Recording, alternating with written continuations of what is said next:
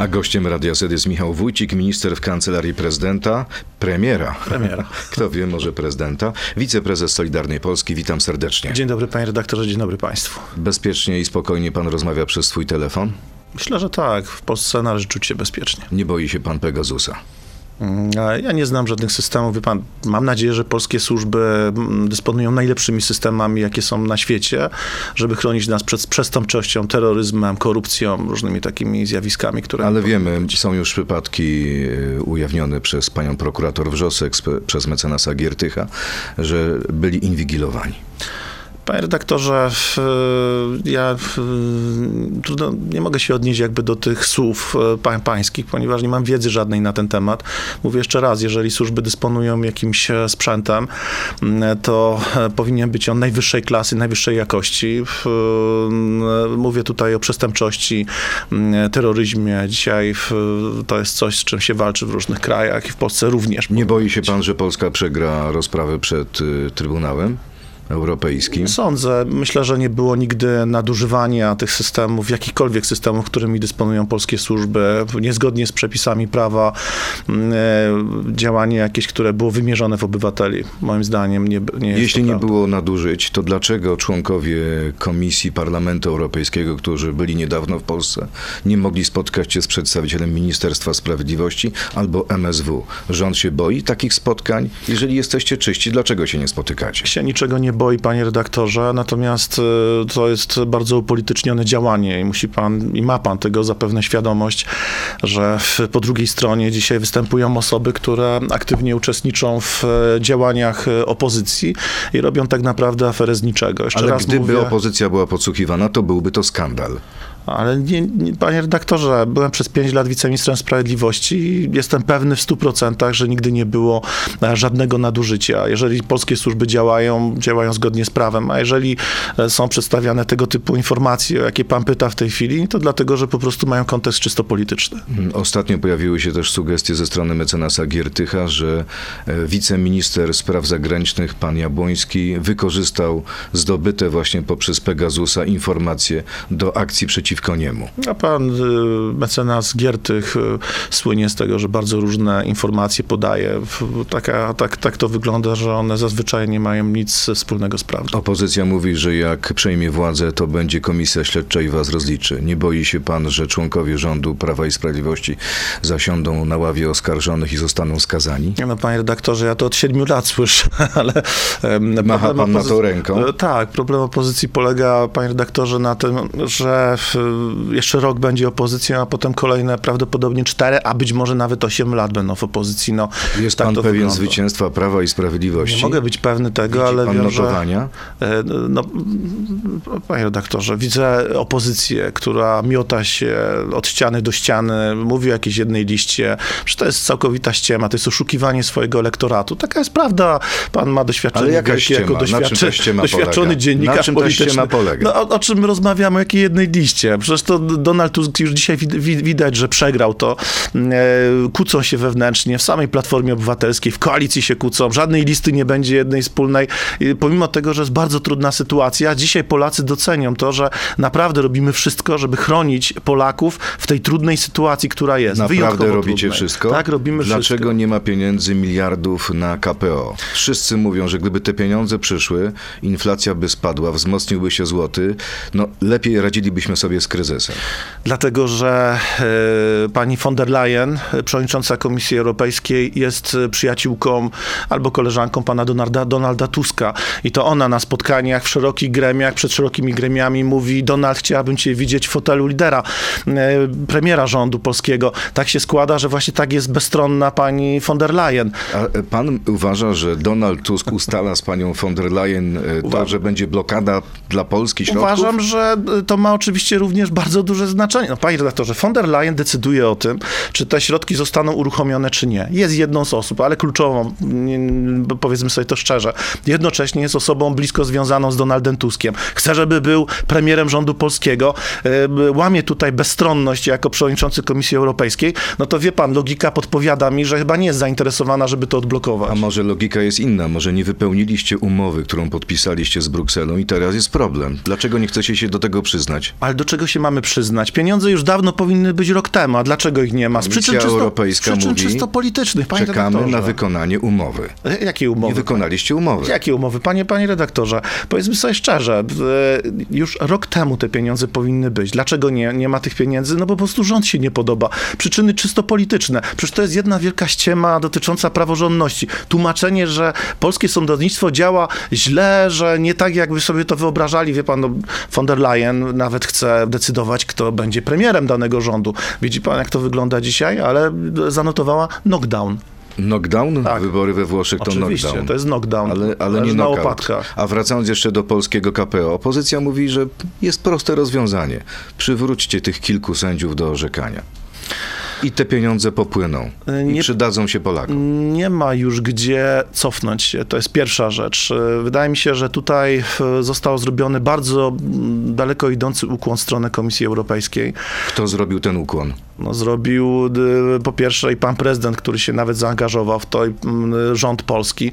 Panie redaktorze, y, zmieniliśmy mm, Izbę Dyscyplinarną, powstała, no, powstała nowa instytucja, ale to nie jest tak, że w, polski system dyscyplinarny będzie określany w Brukseli i najlepiej, żeby w ogóle sędziowie byli poza y, jakimikolwiek, wie pan, ramami prawnymi. No, Panie nie ministrze, tak być. pańskie słowa brzmią, tak naprawdę pogodziliśmy się z utratą tych pieniędzy. Rzeczywiście ich nie dostaniemy?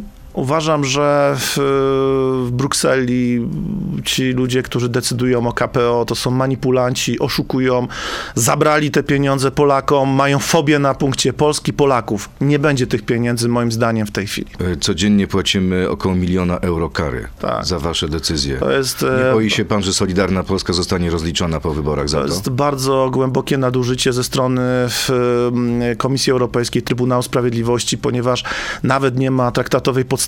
Przykład chociażby rozstrzygnięć, które nie mają jakby charakteru końcowego, nie są ostateczne w danej sprawie, czyli jako środki zabezpieczające. No nie może tak być, panie redaktorze. Skończył się czas, że wszystko już wolno robić w Brukseli. Ja panu mówię tutaj w studiu, siedząc dzisiaj u pana, że nie będzie już tak, jak było przez ostatnie kilka lat, że wszystko można było robić i nikt nikomu nic nie zrobi w I to Brukseli. będzie dzięki zwycięstwu centroprawicy we Włoszech. Będzie oś Warszawa-Rzym. E, Ja bym sobie życzył bardzo dobrej współpracy. Jest dobra współpraca w Parlamencie Europejskim. E, Pani Meloni jest osobą zero-jedynkową, bardzo mi się to podoba. Zero-jedynkową. Tak. Co to znaczy? Zero-jedynkową to znaczy ma jednoznaczne stanowisko w sprawach chociażby w adopcji dzieci przez pary homoseksualne, w kwestiach dotyczących państw narodowych, czy ma być federalizacja Unii Europejskiej, czy nie. Ona ma bardzo zbieżny punkt widzenia. No, retoryka jest wspólna z, z retoryką retory- Solidarnej dokładnie. Polski, ale zawsze w takich sytuacjach liczy się interes danego kraju. Więc nie ma pewności, że pani Meloni pomoże rządowi PiSu, tylko będzie dbała o własne interesy i dogada się tak jak Orban z Brukselą. I co wy wtedy pani zrobicie? Meloni pomogła już bardzo Unii Europejskiej, która dzisiaj nie jest tą Unią Europejską, do której wstępowaliśmy. Nie ma równości, sprawiedliwości. E, Są państwa lepszej, gorszej kategorii, są państwa, gdzie jest niższa kultura prawna. Tak sobie pozwalali urzędnicy unijni mówić w Polsce w czasie spotkań. Panie redaktorze, coś się ważnego stało w niedzielę. W niedzielę się okazało, że w, nagle w, jest demokracja, a nie ma autokracji. Pani von der Leyen zrozumiała, że potężny swój błąd, zresztą ona chyba w ostatnich godzinach się nie pojawia, bo to, co zrobiła, to jest absolutny skandal, nadużycie, ale to jest dopiero początek. Szwecja, teraz Włochy, a potem jeszcze Hiszpania i kilka kolejnych krajów. A za rok Odwróci się Prawo i Sprawiedliwość straci władzę. Nie, Nie straci? nie, wygramy. Wszystkie notowania mówią o zwycięstwie opozycji. Nie macie w żadnym notowaniu większości. E, Nie wszystkie notowania mówią, że tracimy w sondażach. To jest pierwsza Mówię rzecz. o mandatach.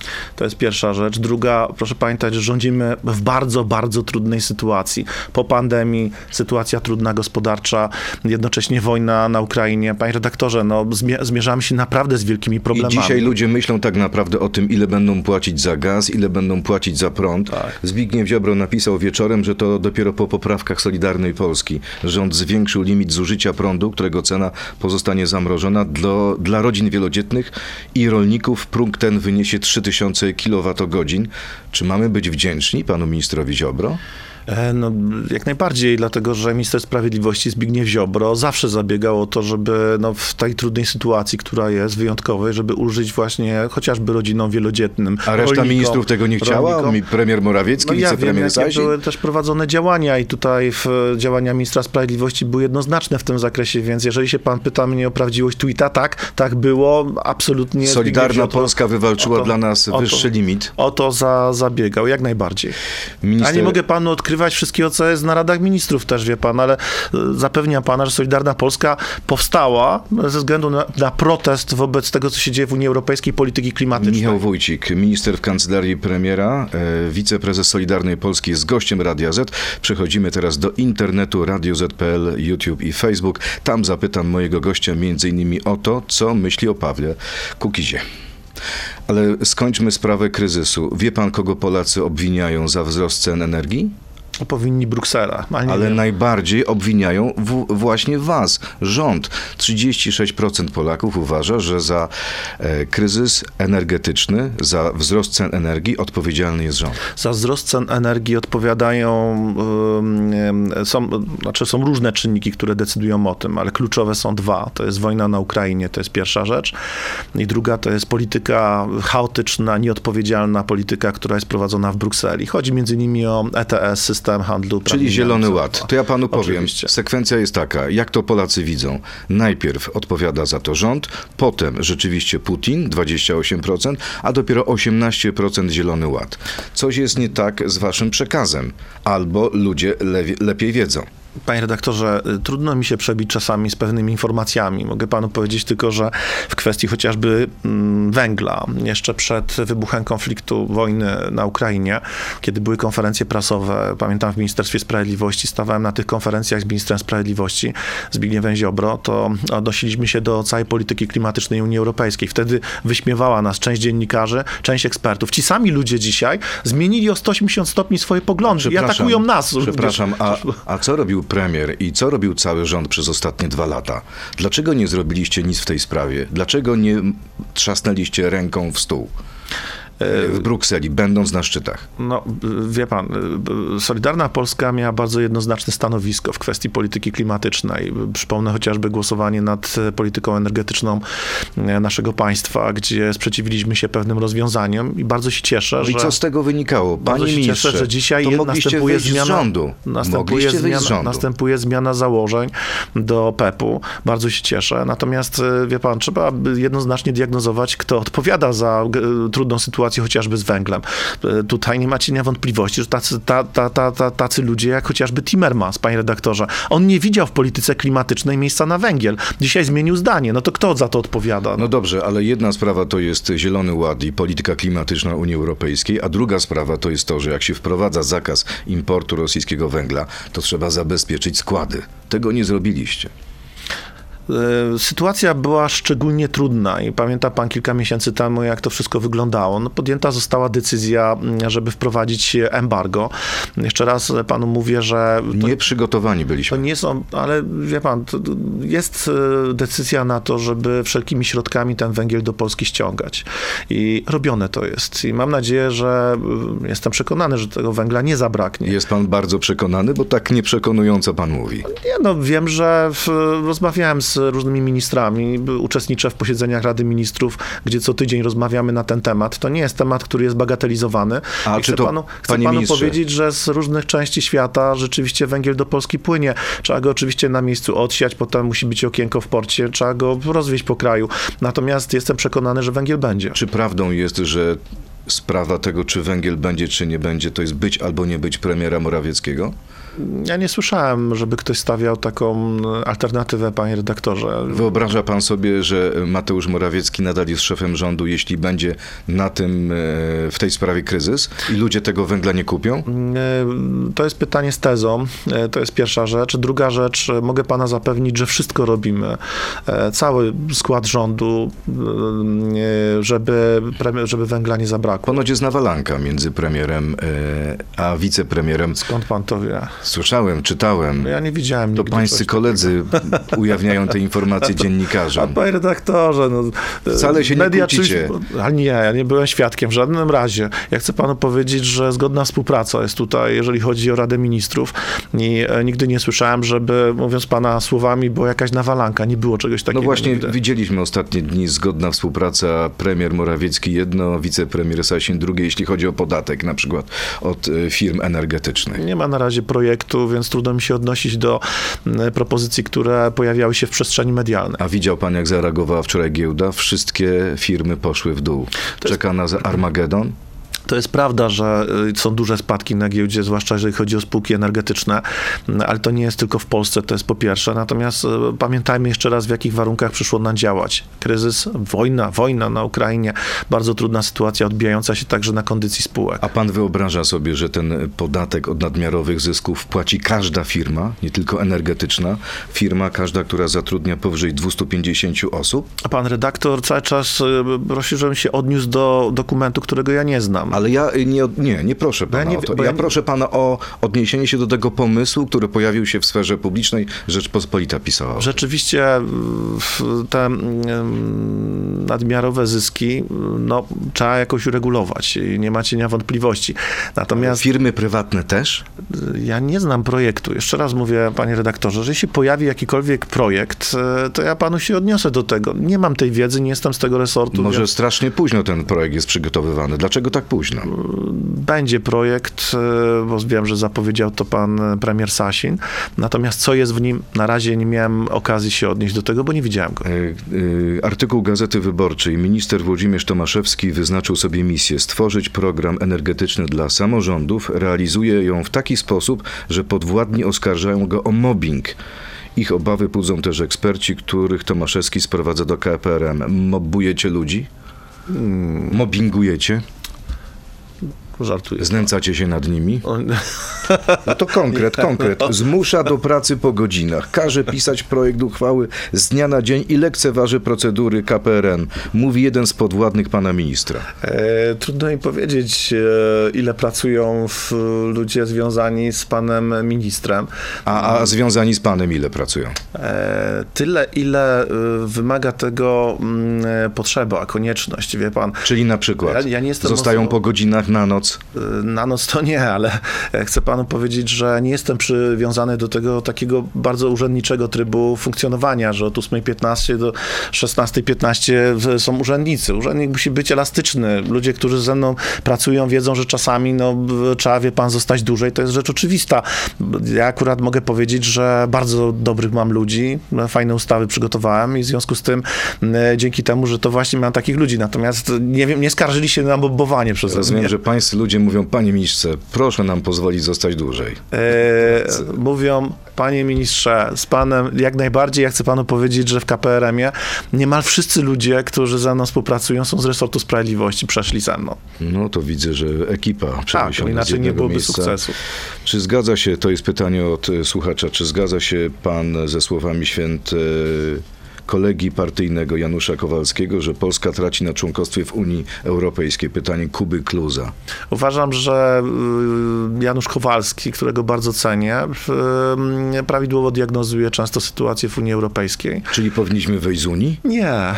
y, Chodzi o to, żeby być w Unii, ale w innej pozycji, nie w- jak jakieś popychadło, bo my nie jesteśmy żadnym popychadłem dla byle kogo, panie, panie redaktorze, dla nikogo. Mieć ciastko i zjeść, i zjeść ciastko, no bo trzeba spełniać wymaga, wymagania My spełniamy wymagania. Jeżeli ktoś jest niepraworządny, to Bruksela. Tam, wie pan, nie wyjaśniła pani von der Leyen, jak to jest na tych polowaniach urzędników brukselskich z sędziami TSUA. Ciekawe, nawet list wysłał minister sprawiedliwości do niej y, i ona się nie odniosła do tego. Ciekawa historia.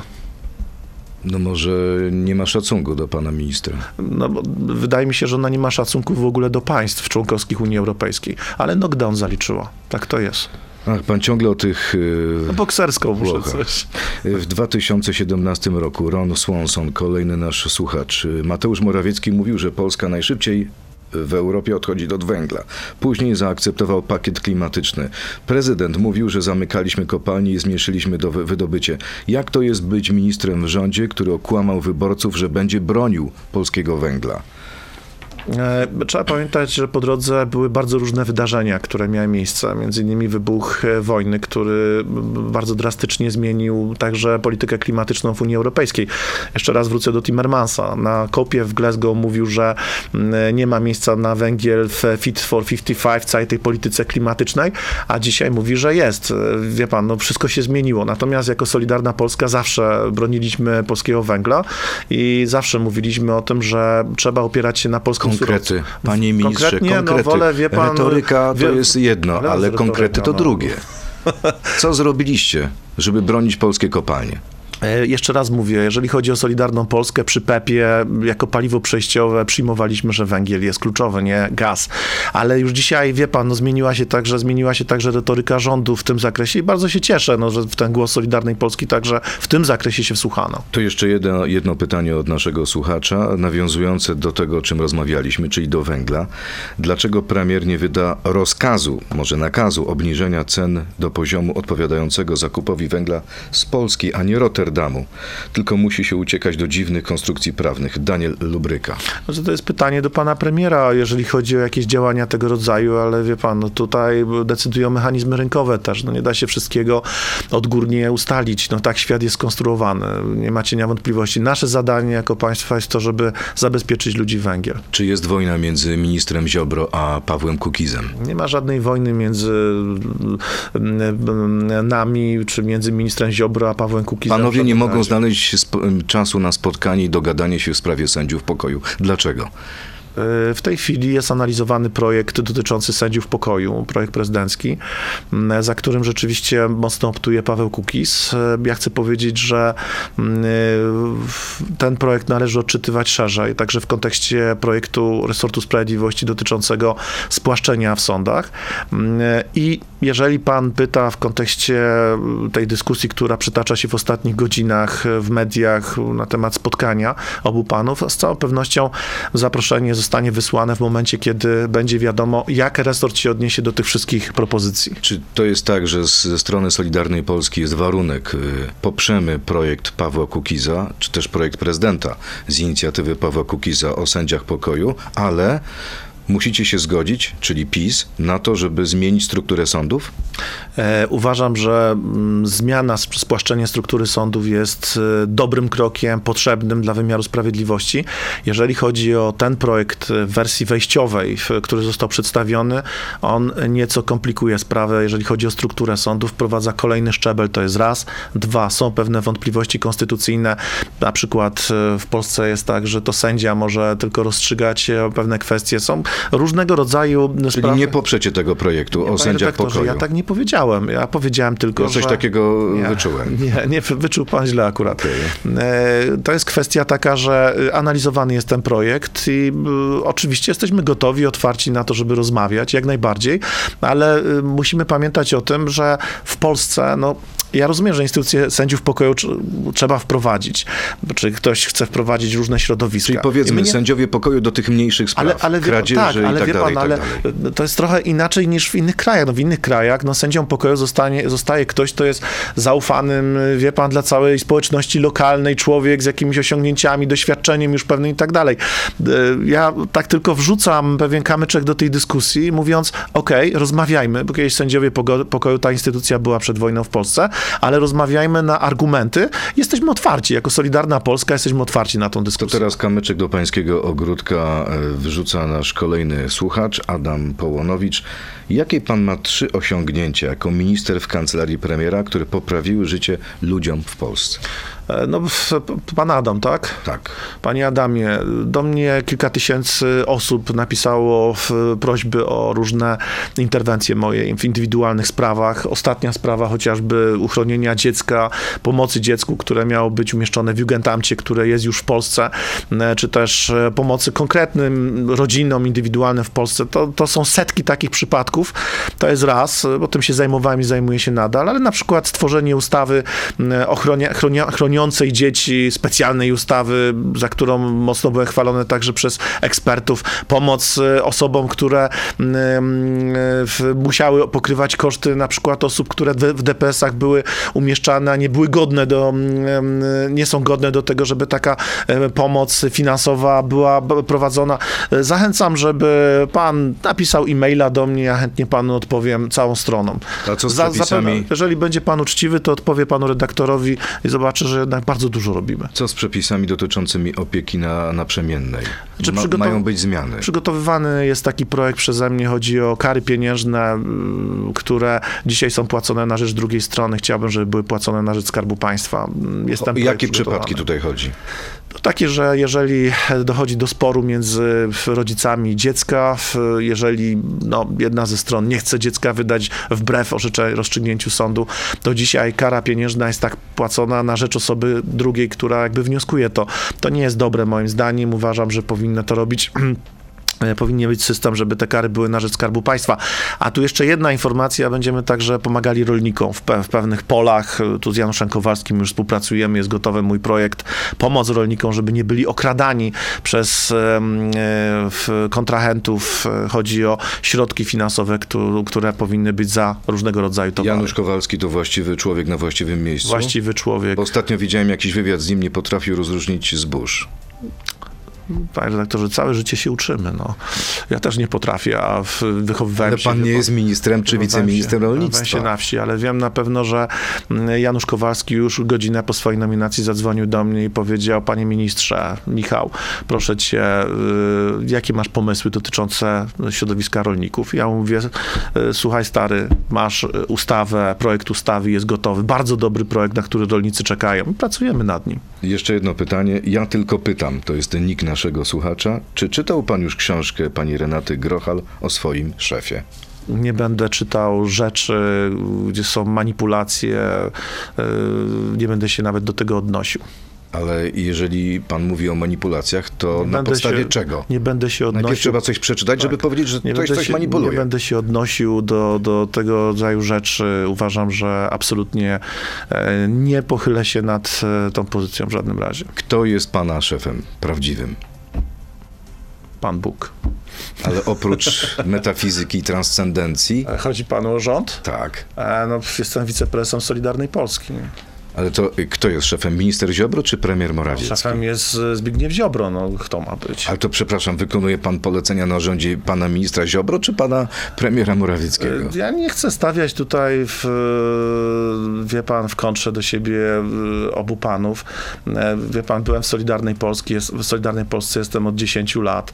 Mm, Solidarną Polską kolejne etapy przechodzę. Szefem jest Zbigniew Ziobro, no, nie ma co do tego żadnych wątpliwości. Jestem z rekomendacji jego także w rządzie. Ale jeśli pan premier, który jest pańskim szefem, bo pan jest członkiem Rady Ministrów, powie, panie ministrze, czy panie Michale, czy Michale, zrób to i to, to pan najpierw zapyta Zbyszek, mam to robić czy nie? Oczywiście, że konsultuję wszystkie decyzje z Zbigniewem Ziobro. No, Wszystkie? Wszystkie najtru- naj, najważniejsze jakieś duże sprawy, wie pan, no muszę konsultować, trudno, żeby nie. Musi być określona linia polityczna. Ja jestem z rekomendacji innej formacji politycznej, pan premier jest z innej formacji politycznej. Oczywiście jedziemy w tym samym kierunku, gramy do tej samej bramki, ale w, moim szefem jest Zbigniew Ziobro, no przecież to jest oczywiste. I w tych wyborach kolejnych pojedziecie nadal na tym samym wózku? Razem że Solidarna Polska z PiSem? To by było, no oczywiście, no to jest polityka, więc każdy scenariusz jest możliwy, ale wie pan, e, powiedzmy e, sobie szczerze, że w, e, wygraliśmy 8 razy pod rząd, więc e, dziewiąty raz też możemy wygrać pod warunkiem, że w, będziemy razem dobrze współpracowali. No i pod warunkiem, że Polacy przeżyją tę tę zimę. Z węglem, z energią elektryczną, Mm, e, bo jak czas nie będzie kiepska łatwy. pogoda i mróz, to może być bardzo, bardzo ciężko. Czas nie jest łatwy, to jest oczywiste, ale mogę pana zapewnić, że wszystko robimy, co w naszej mocy, żeby ulżyć Polakom. A pan, żeby sobie ulżyć tam po pracy, czasami podśpiewuje jeszcze? Nawet jadąc e, do KPRM sobie śpiewam. Co pan kierowcy sobie są, śpiewał Moi kierowcy ostatnio? są do, do, do tego przyzwyczajeni, że Nie, nie wychodzą z samochodu? e, no nie, nie wychodzą, bo wiedzą, że dobrze śpiewam, więc e, To co tutaj- pan ostatnio śpiewał swojemu kierowcy? Może pan zanuci tutaj? No nie no, panie redaktorze. No bardzo proszę. Radio Z, no, No przecież ma pan za sobą występy publiczne. Radio Z ma tutaj także część muzyczną, więc chętnie tutaj będę gościem w części muzycznej, mogę zaśpiewać na żywo i, i, i w, będzie to dobre z całą pewnością. A będzie płyta? Będzie.